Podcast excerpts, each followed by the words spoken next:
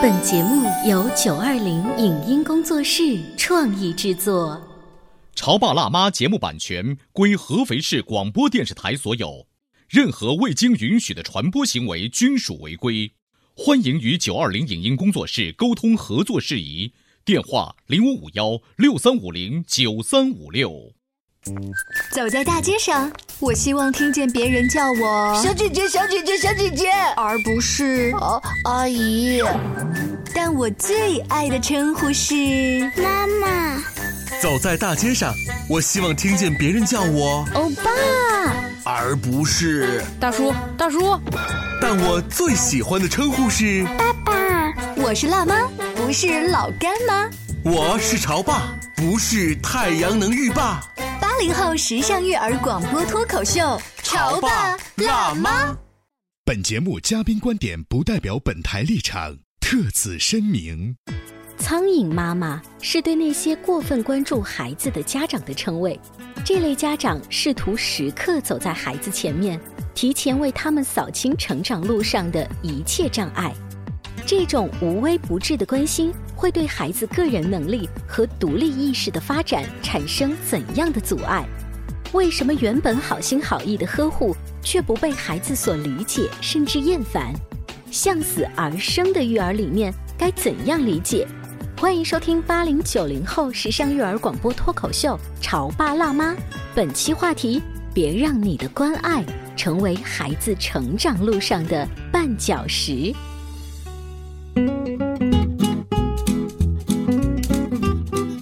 收听八零九零后时尚育儿广播脱口秀《潮爸辣妈》。大家好，我是灵儿。大家好，我是小欧。我有一天坐电梯，无意中听见了一个准妈妈的谈话。她是这么说的：“她说，哎，烦死了！自从怀了孕之后，她所有的一切都被七乘二十四小时两个妈管着，嗯，一个是婆婆，一个是自己的妈，嗯，就是生冷的不要吃啊，这个不要弄啊，那个不要弄，这个不要弄那个。然后她她特别跟她的闺蜜说了一句话，她说你知道吗？我妈就是这样的一个妈妈。我从小我出门，我穿球鞋，她会告诉我说，那把小椅子坐下来，先穿左脚啊，左脚啊，右脚啊，对，穿右脚。系鞋带要会系啊，你你别记错，两个鞋带系的一样。一个女孩子家家的鞋带要系的像蝴蝶结一样。可以了，可以了，可以了，可以了。她说你知道吗？你用碎碎念，你刚才就形容一下，就是你知道吗？我妈妈就是一个苍蝇妈妈，你感觉是什么样子吗？就是 就像好烦，像那个唐僧在念紧箍咒。哎呀，悟空你也真调皮啊！我叫你不要乱扔东西啊、哎，乱扔东西是不对。哎，我话没有说完，你怎么把棍子也给扔掉了？玉皇宝盒是宝物，乱扔的会污染环境。哎，砸到小朋友怎么办？就算砸不到小朋友，砸到花花草草也不好吗？你想要说清楚了就行了嘛。你想要的话，我会给你的。你想要，我当然不会不给你了。不可能，你说要我不给你，你说不要我却偏要给你，大家讲道理嘛。现在我数三下，你要说清楚你要不要。啊！大家看到了，这家伙没事就长篇大论，婆婆妈妈唧唧歪歪，就好像这里有一只苍蝇，不是一只，是一堆苍蝇围着你。我跟你说，为什么我能听这么长段话呢？那层电梯有三十多层，我足够听完呃这个女女同胞的这个这个抱怨。可见“苍蝇妈妈”这个词啊，不是什么形容妈妈的好的词嘛。所以今天在直播间里面呢，也为大家请来了一位育儿达人呢，微信公众号“方焕焕”的主人戴伟老师，欢迎您。欢迎大家好，我是戴伟。戴伟老师，你知道刚才我们聊的那个苍蝇妈妈，你能够想象得出来那个样子吗？知道我的公众号，这个大家来吐槽的，嗯，呃，这样的妈妈也很多，嗯，被这样的妈妈烦恼着的孩子也很多。其实有时候啊，我们自己就是已经长大成人了，可是妈妈的那个形象不会因为我们长大了之后啊，她变了或收敛了，他可能还要一如既往的这么进行下去。就是我们做儿女的已经意识到这样子好烦，妈妈这样好啰嗦，对不对？但是那个妈妈她自己没有意识到，我讲的这个话是唠叨，是烦人的，嗯，对吧？很奇妙的是这样的，你现在是这样的儿女，你觉得你妈妈这样唠叨你，你很烦。嗯，但是你知道吗？不知不觉当中，你也在用这样的方式成为了式成为这样的苍蝇妈妈，我们一直都在立下毒誓，我不要成为这样的妈妈。但是很容易、很常见 会是这个问题。是吗？嗯，呃，我前两天呢坐火车哈，跟我先生坐在一节车厢里，然后我的先生本来戴着耳机，然后后面有一个妈妈非常非常友善的在给他的小儿子介绍火车外的风景。宝宝，你看，这是大吊车。宝宝，你看，那是火车，那是老式的哦。你看，这是新式的，一直在讲，而且他的声音没有刻意压低，以至于呢，我的耳机线是放在行李箱的，我要再把它拿下来带上，这是多麻烦的一件事儿，我都不厌其烦的 去把它拿下来。后来等到这一个妈妈和孩子中途要下车到了这个城市之后呢，我的先生讲了一句话，说我好同情这个孩子，这个妈妈的嘴长在他的身上。我我问一下哈，这个孩子多大年纪？就是差不多两三岁，其实是要开始认识这个世界。对，那戴维老师，你看那个妈妈，她不断的在给这个孩子介绍外面的世界，她用语言嘛，不断的在说，也是让他认识了很多东西。这有什么不好吗？烦的其实是我们这些旁边的乘客觉着不好而已。但是随着他不断的长大，这种叨叨型的苍蝇妈妈会对孩子产生什么不好的影响？嗯，我我们换个词儿吧，我还是觉得“苍蝇妈妈”这个词儿，我听着好难受，好难受的啊。美国育儿里边，它有它有两个词啊，有一本书叫《法国妈妈育儿经》，因为他是一个美国人啊，到法国就在巴黎生孩子养孩子，然后他说，那我们美国的父母亲呢，他他们经常有两个词，一个叫割草机式的父母，嗯，一个呢叫直升机式的父母。我们来想象一下割草机和直升机，我们是从哪个角度？是从噪声的角度去理解吗？对吧？有一点像你说。这个苍蝇妈妈的噪声啊，它主要是讲功能，就是直升机式的妈妈呢，就是每天都盯着孩子，你的眼长在孩子身上，孩子没有空间，他的一切必须要在我的掌控之中，我不能让孩子，我不能我的监控，我作为监护人，我的监护无时不在，即使我不在场的情况下，我一定要用各种技术方法，然后要通过委托的方式，就是天罗地网，你是逃不出我的手掌心的，这叫直升机式的父母，而当然客观上它存在噪。音，它会干扰到那个被盯着的那个孩子。嗯，割草机式的父母呢，也要首先从功能上来讲，就是他是替孩子清扫一切路面的。嗯，他要在孩子的之前，然后把他前进的道路上可能遇到的事情都给他灭了，让孩子直直走光路，就比较顺哈，就看上去是比较顺，但实际上就他造成的结果是什么呢？就是这个孩子没有机会去解决任何问题。嗯，因为没有问题。那然后同时他也就对于孩子来说，第一是我没有机会遇到问题，第二个是他也好吵啊，嗯啊，就这俩都很吵是吧？是是。但是是不同的啊，嗯，就是我这个大概的，我觉得比这个苍蝇妈妈是不是要？所以呃，不管是我们刚才说的这个苍蝇妈妈，还是刚才戴维老师说的这个直升机妈妈，或者是割草机妈妈，它都是一种方式，就是对于孩子的照顾是事无巨细式的这种照顾方式，我相信正在听我们节目的很多潮爸辣妈。一定是有感触的，或多或少呢，你会发现，哎，我自己就会成为了其中的他。嗯，当然，在今天的语境当中，这样子妈妈肯定是不好喽。那么，我们今天节目当中就要解决这两个问题：第一，我们如何避免成为他们；第二点是什么呢？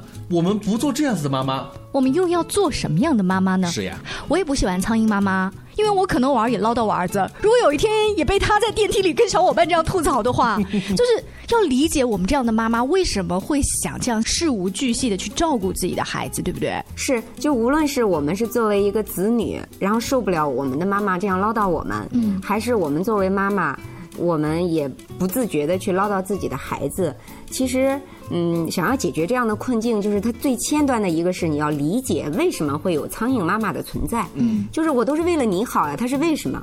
其实苍蝇妈妈也好啊，直升机式的父母或者是割草机式的父母也好，他们为什么会让这个行为的那个承受者这么的困扰？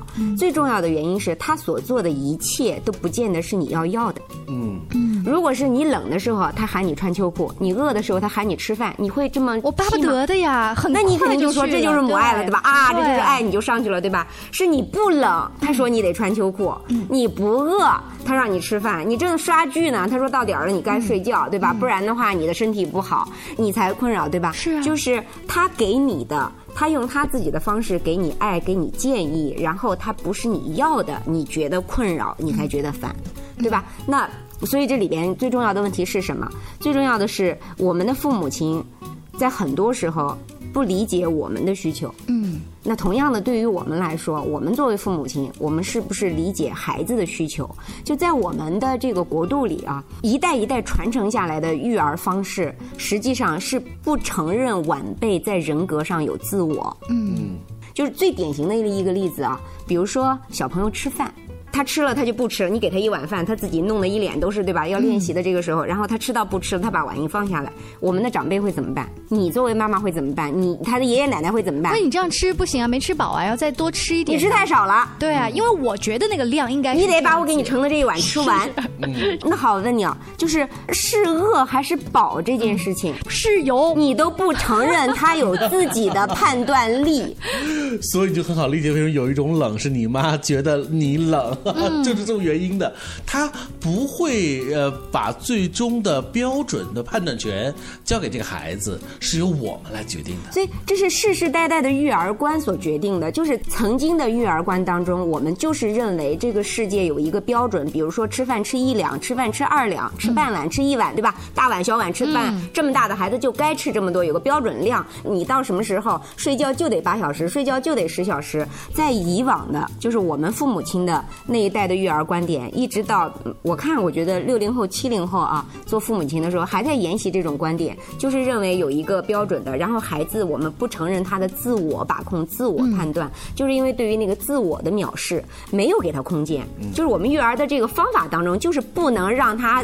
由着性子来，嗯，让孩子由着性子来还得了啊，对吧？我得按照这个标准来来去养育他，这个是传统文化当中的事情。所以，你就是从这个小事，你再想到大事，你上什么学校，你报什么兴趣班。找什么样的男朋友？对对，你你你你大学肯报学什么专业？你找什么工作？以及你嫁你找什么样的男朋友？嫁什么样的人？生孩子怎么养？嗯，一就手的这个逻辑是自洽的。所以这个妈妈从年轻的妈妈变到了奶奶或者外婆，她同样是直升机式的奶奶或者外婆。所以你要注意，就是在逻辑上 她是自洽的，人家叫几十年如一日的坚持自我的这个育儿方法。听老人言，吃亏在眼前。爸爸妈妈就是这么过来的，我当然得，我有这个责任呐，我不能让您走弯。路啊！而且他有很多的事例，您那次不听我的话，没穿秋裤，是不是冻感冒了？哎，我跟你说，这真正是血淋淋的例子。我有一年上大学的时候，就天气突然降温，我呢就冻感冒了。你知道这件事情之前为什么好多次天气陡降没有出现吗？那就因为我每天早晨起床的时候是我父母叫我起床的，同时把我今天该穿什么的衣服唰扔到床上去，我就是毫无反抗就直接穿上了。突然有一天，哎，没有人往我床上去甩衣服了，那我该穿啥呢？得冻感冒了。哦，所以这件事这么多年，你妈。应该还叨叨吧，所以就是爷爷奶奶也好，或者是爸爸妈妈也好，为什么那么苦口婆心的要去念叨你？是因为真的他有过例子，是如果他不说，你就傻了，你就把事儿干砸了。他有这样的例子。那今天呢，我们聊这种直升机，或者是割草机，或者是苍蝇式的妈妈，大家已经可以感觉到了，这不好。但是我们存在呢，又有一些那种合理性在里头。怎么破呢？是啊，我们稍微休息一下，广告之后，请戴维老师接着聊。关于和孩子沟通呢，我是想先处理好彼此之间的情绪，然后再去搞定他具体的问题。我们家长经常在一起讨论，怎么样从小才能培养好他的学习习惯。我是后来通过学习才发现，孩子行为背后是有另外一种需求的。陪你一起吐槽养育熊孩子的苦，陪你一起追忆曾经自己的小世界。八零后时尚育儿广播脱口秀，潮爸辣妈。潮爸辣妈播出时间。FM 九八点八合肥故事广播，每周一至周五十八点三十分首播，次日十四点重播。网络收听，请下载荔枝 FM、苹果 Podcasts，搜索“潮爸辣妈”订阅收听。微信公众号请搜索“潮爸辣妈俱乐部”。你在收听的是《潮爸辣妈》，小欧零二，你变成。更好的爸爸妈妈。本节目嘉宾观点不代表本台立场，特此声明。苍蝇妈妈是对那些过分关注孩子的家长的称谓。这类家长试图时刻走在孩子前面，提前为他们扫清成长路上的一切障碍。这种无微不至的关心，会对孩子个人能力和独立意识的发展产生怎样的阻碍？为什么原本好心好意的呵护，却不被孩子所理解，甚至厌烦？向死而生的育儿理念该怎样理解？欢迎收听八零九零后时尚育儿广播脱口秀《潮爸辣妈》，本期话题：别让你的关爱成为孩子成长路上的绊脚石。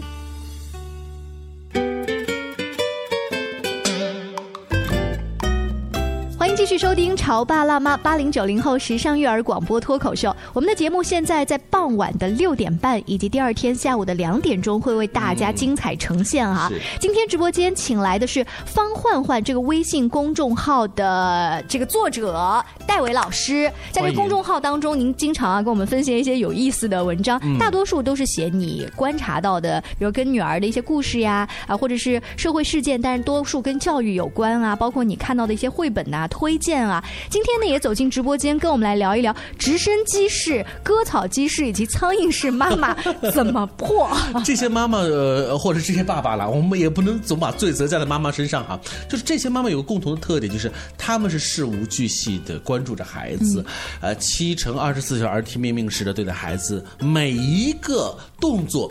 发出指令，希望孩子不要走弯路啊！这样的妈妈，我们之前一直在聊说，这样的妈妈爸爸其实有存在的合理性，因为我们可能就是这么过来的。当然，我们得希望孩子不要走弯路。那么，我该如何避免呢？我如何不能够成为这些妈妈？嗯，戴老师，我们家里面呢，外公和外婆就是两个完全不同类型的。然后外公经常就说：“哎，老太婆，你不要老逼孙子吃饭行不行？饿就饿嘛，饿一顿他就知道了嘛。现在小孩营养都好，没什么事的。”那我有的时候就会比较挺我爸的这个观点。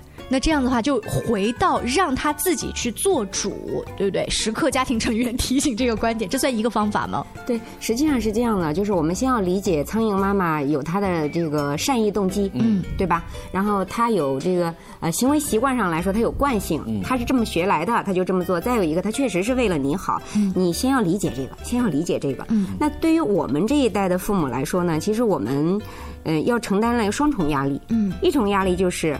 你妈都六十七十八十了，你反正是改不了她了。是啊我妈八十九岁了，今天我出门，我妈还在说你穿个裙子怎么不穿裤子，腿冷。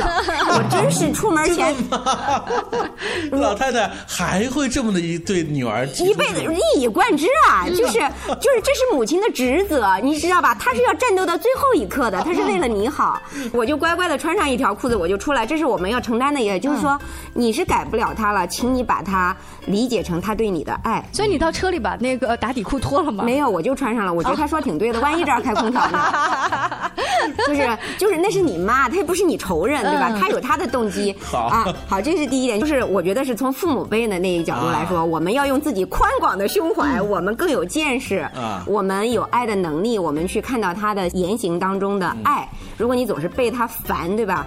那他这份爱被辜负了啊。这个这是一个角度。那第二个角度就是我们这一代要承受的是，因为我们开始部分的拥有自我了。嗯，对吧？我们所处的时代使我们开始拥有自我了，我们愈发的明白，对于我们的孩子来说，让我们的孩子成为一个全人，让他自始至终的能够拥有自我是非常重要的一件事。所以呢，我们要终止世代传承的那种苍蝇式的管教方式，就这还我们要有种这种决定的自省，我们要破旧立新。对我，我有点像战士。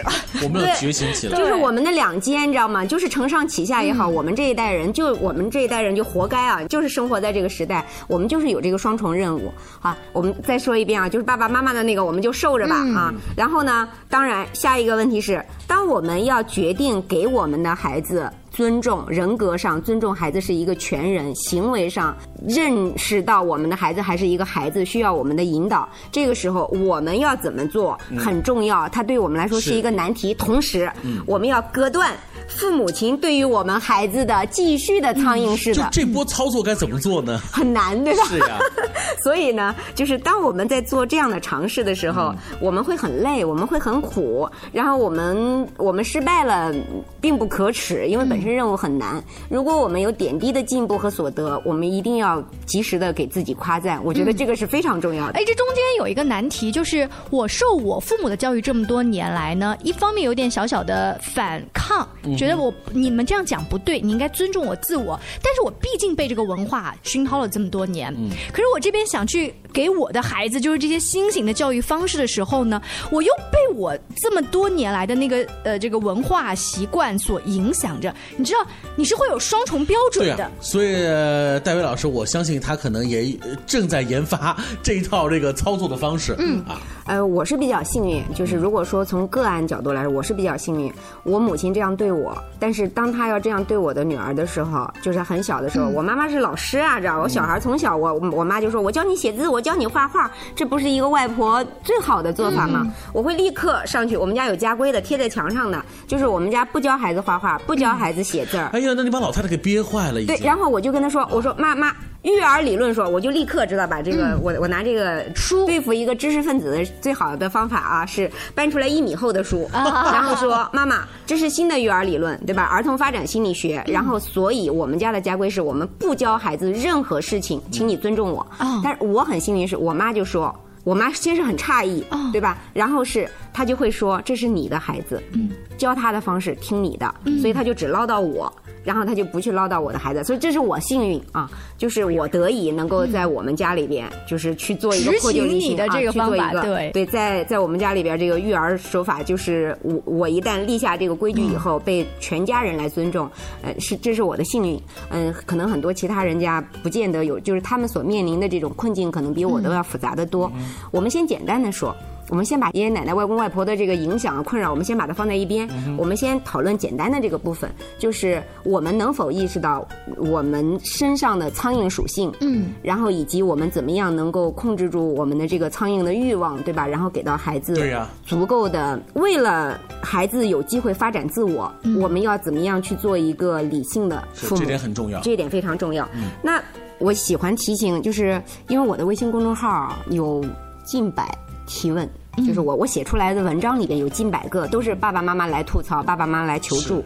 其实归根结底，你去分几类的话，其中这个就是我我用我以为好的方式去养育我的孩子，但是我收效甚微，我一败涂地，我非常的狼狈，我痛苦万分，我一筹莫展。嗯就是这种的情况比较多是哦对，来求助啊，戴老师嗯帮我支招吧，就这种特别多。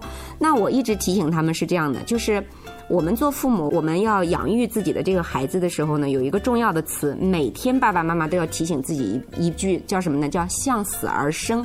就是当你在看着孩子他长大了，他遇到这个事儿，遇到那个事儿的时候，我们从爸爸妈妈那儿学来的第一个办法就是我冲上去替他干，嗯，对吧？因为我们认为这是爱孩子的方式。你有麻烦，我替你解决了，对吧？但实际上，我说这个时候你要问自己一句：我现在是替他解决了，我死了呢？直播间里面突然安静了，大家就就愣在那儿愣在那儿，因为你、从来不会如果想这个时候个话题。我不在人世了，会怎么样？问自己这个问题，突然把自己给问住了。我替他干是真的好吗？我现在替他干了，他现在不遇到这个麻烦了。我经常这样讲：你的孩子四岁的时候遇到一个麻烦，你替他解决了，你觉得这是个小事儿，因为你已经三四十岁了，你解决这个问题易如反掌啊。你的孩子失去了一次，在你的陪伴，在你温柔的守护下。去试着解决这个问题，哪怕错了，妈妈在，妈妈抱，妈妈陪，对吧？妈妈哄你，就是他失去了这样一个安全的去实验一次的机会啊！你的孩子十四岁了，遇到了同样的问题，他还是不会解决啊！妈妈，虫，我去上去把它就把毛毛虫杀死是吧？二十四岁你还替他解决，他四十四岁你还替他解决，等你死了。等到他五十四岁成为孤儿的时候，他要去解决一个其实非常简单的问题，那个时候他要付出什么样的代价？就比如说我的女儿从小的时候，呃，她吃饭的话，就是我清楚的知道她不饿了，她就不吃了。嗯，然后还有啊，给她母乳她就吃，然后她一开头母乳不足的时候。我因为我是剖腹产，就是早产，然后她头一个月到头三个月她都吃不饱，吃不饱呢，保姆和就月嫂会背着我给她喂多喝一点儿给他喂奶粉，因为怕他饿着。然后结果他就会去选择啊，他知道这个不是，他就不吃啊，他就等着，他就要哭，他让妈妈的身体能泌乳。所以当他那个哭的时候，就是我的孩子因为饿而哭的时候，我就抱着我的孩子不急不躁的说：“感谢你现在在帮妈妈。”因为你这么嚎哭，就是在给我的身体下订单。嗯，说妈呀，我都饿了，啊对吧？你快点给我产奶吧。我说我会努力的，就狂喝水，喝狂喝汤。所以，如果他一边偷偷的被喂了这个奶粉他不吃，嗯，他不吃，这小孩他就不吃，就是他们用了各种勺子呀、什么碗儿啊、什么各种换奶嘴啊，买了七个奶嘴吧，什么就换啊，就是孩子拒绝了这个，所以我也很感恩。我说我的小孩才一个月，他就跟我站在一起啊，就是他就他坚持自我呀帮助，你是他在帮助我的同时，他在坚持自我呀。然后我一直到三个月啊，就是那个 B 的乳才够他吃饱。哦。然后就是从这一天开始起，我们就在坚持说，我说你是我的，你是我的战友。嗯。人格上你是一个全人，对吧？但是你实际上是我怀抱中的婴儿，所以我我们家的育儿就是一直是这样一以贯之的。他五岁我就说了，我说我可以笑着去死了，就是我觉得。在我的陪伴下，他已经学会了很多去面对问题，然后包括面对挫折去解决问题，然后去自我调整，不要让自己随时处在一个沮丧的情绪里。他已经学会了很多这样的办法。在你家里面特别强调就是向死而生的时候，肯定是孩子遇到了一个小困难，然后你这个词儿就啪就蹦出来了，他是指导你。妈妈要就是。当你发现你觉得你的孩子能力不足，你的孩子遇到问题之后习惯性的向你求助的时候，你先问一下自己的心，因为不同的妈妈可能有不同的反应。有的人会非常的欣慰，说我做一个付出型的妈妈，我在孩子那里是被认可的。没错，他有问题的时候都来找我，这才是亲生的。这也是一种我们的需求。所以这是你自己的需求，你在拿孩子来满足自我。其实自己要认识到这一点。所以当孩子遇到困难之后，说妈。你看着我，对吧？我去，说我不行，你再来。如果是这样的时候，有的妈妈会觉得失落，我的孩子不需要我了，他解决问题都不要来找我商量了，他都不靠我了，你就会有巨大的失落。因为妈妈特别享受一句话，就是：“哎呀，你看没有我你怎么办？”对，所以我就问，好，当你享受这个的时候，所以，所以我才发明了这个词儿啊，再想起来反复提醒大家。在你们家里面，你经常跟着说，嗯，我可以放心去死了。对我们家多么强烈的对比啊！是是是是是，所以就经常听人说说呢。我觉得妈妈们，嗯，很多啊，还是有那种成长的空间。嗯，就是因为他没有过这样思考问题的这个角度，当你去提醒他的时候，他会意识到说，哎呦，我这样可能确实真的不对。是，但是只是因为。他是说，因为我心软，因为我爱孩子，所以当我看到孩子，比如说费劲的去解决一个问题的时候，我会不忍心，我又忍不住伸手去帮他了。我们一点一点举例子啊，比如说孩子系鞋带你可以看一下啊，小朋友上幼儿园开始，你看上幼儿园的小孩穿的鞋子几乎没有系鞋带的，全是支拉胶、魔鬼粘，没错。为什么？因为孩子不会系，对吧？那你好，你看看儿童发展心理学就知道了，系鞋带是一个非常重要的手指精细动作的训练。嗯。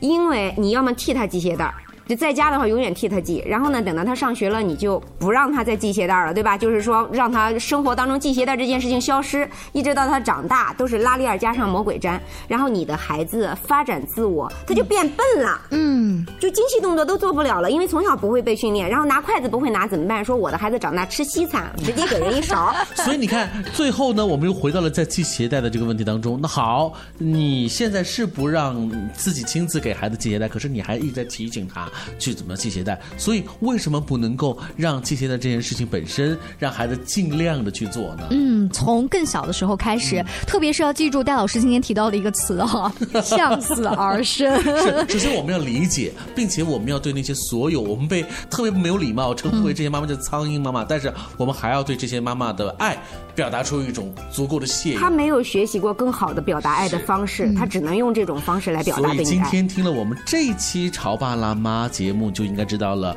有一种爱比刚才我们说事无巨细更高级的爱，叫放手去爱。非常感谢戴维老师做客直播间，更多关于亲子育儿的话题，大家也可以持续关注我们的节目，下期见，拜拜。以上节目由九二零影音工作室创意制作，感谢您的收听。